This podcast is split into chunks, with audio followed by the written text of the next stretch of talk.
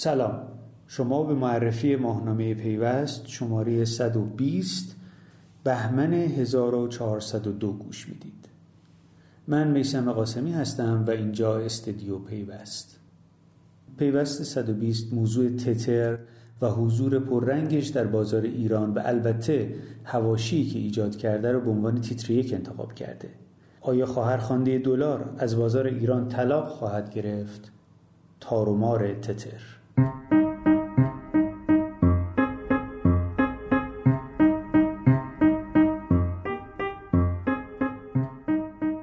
اگه اندکی با بازار رمز ارزها آشنا باشید می‌دونید که تتر یک استیبل کوینه که این روزها در بازارهای مختلف و از جمله بازار ایران به عنوان یک ارز بین المللی هم داره استفاده میشه برای خرید و فروش کالاهایی که مصرف روزمره دارند یا حالا دارایی های سرمایه‌ای هستند مثل خونه، ماشین یا چیزهای شبیه این.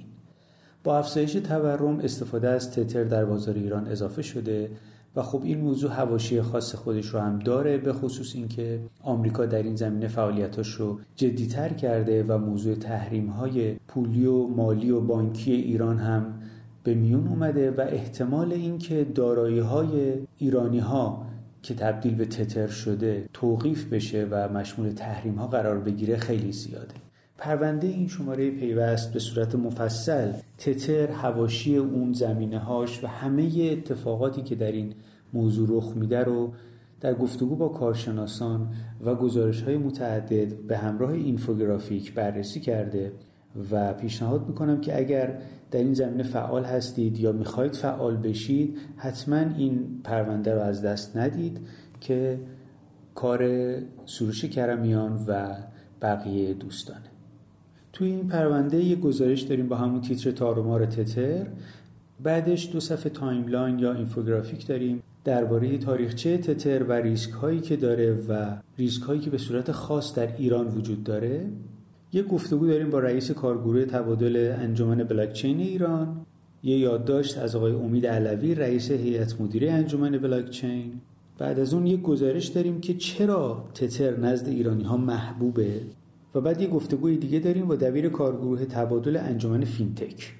و در نهایت هم یک یادداشت دیگه از آقای عباس آشتیانی عضو هیئت مدیره انجمن بلاکچین ایران. بدین ترتیب این پرونده تموم میشه که البته اگه بخواید بخونیدش با این صورتی که من گفتم نیست و ریزکاری های زیادی داره. برمیگردیم اول مجله و فرم گزارش ما که بعد از چهار صفحه مرور اخبار ما با یک گزارش شروع میشه درباره مهمترین حک هایی که در سال جاری توی ده ماه سال جاری در ایران رخ داده و اطلاعاتی که لو رفته. البته در مورد اینکه اختلال به وجود اومده این گزارش اشاره نکرده فقط در مورد لو رفتن اطلاعاته. که چهار مورد جدی داشتیم قاصدک 24 فناوران اطلاعات خبره تپسی و آخریش هم که دیماه امسال بود اسنپ فود. این گزارش علی مومنی نوشته با تیتر دیتای من حراج. بعد از اون یه گزارش کوتاه داریم درباره رویکرد بودجه 1403 به مقوله امنیت سایبری و اینکه آیا این میزان پرداختن و این بودجه به تنهایی می‌تونه مشکل امنیت سایبری ایران رو حل بکنه یا نه؟ و در نهایت خارج از محدوده این شماره هم به تاثیر سرمایه‌گذاری در ICT بر نوآوری محصول پرداخته. تو فرم ناداستان که با 43 دقیقه شروع میشه اول یه گفتگو داریم با خانم گلرخ داوران مدیرعامل و از مؤسسان اسنپ دکتر.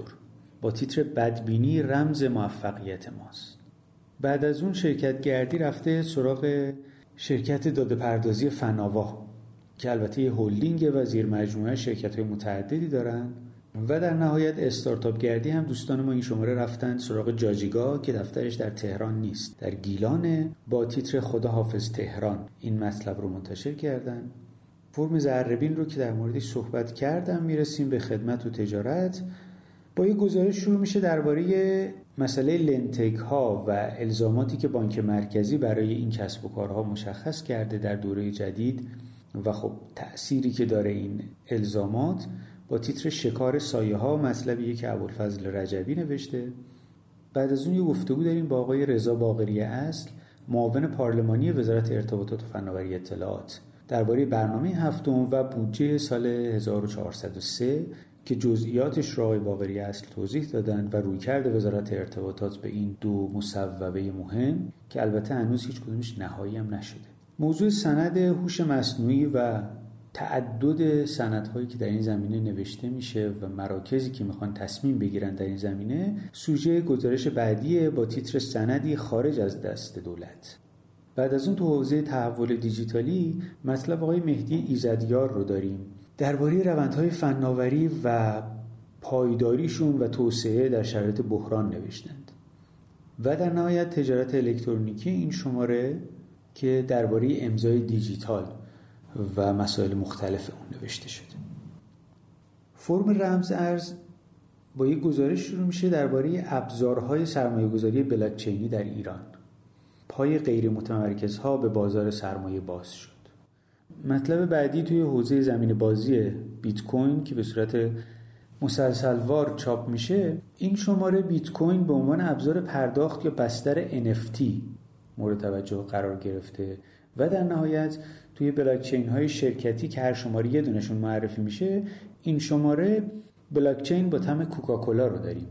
در فرم حقوق اولین مطلب درباره خرید اطلاعات لو رفته است.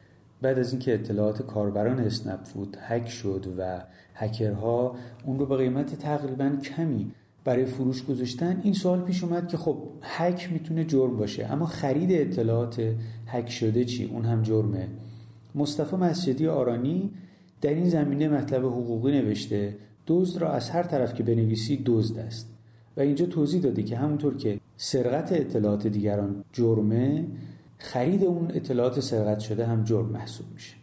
توی مطلب حقوق هوش مصنوعی سومین بخش رو آقای حسامی ایپکچی درباره آفت مقدم داشتن قانون بر حق نوشتند که موضوع جالبیه و در نهایت خانم ها غزاله دخیلی و پگاه قربانی مثل همیشه در حقوق نرم افزار مطلب نوشتن بخش سوم بایدهای حقوقی محافظت از اطلاعات در کسب و کارهای نرم افزاری رو برای ما نوشتن می‌رسیم به فرم پیوست جهان و بعد از اون که چهار صفحه راهبرد داره پروندهش این شماره درباره فناوری اطلاعات در بحرانه یا فناوری اطلاعات و بحران. و استفاده از فناوری در شرایط بحرانهای زیست محیطی و حوادث غیر مترقبه مثل سیل و زلزله و اینها و اینکه چقدر می‌تونن به ما کمک کنن در این وضعیت فناوری ها مثل همیشه یک پرونده مفصل در این زمینه دارن که پیشنهاد می‌کنم حتما بخونید و بدین ترتیب می‌رسیم به پایان پیوست 120 امیدوارم که این دو ماه آخر سال رو هم به خوبی و خوشی طی کنید و موفق و پیروز باشید. खुदा ने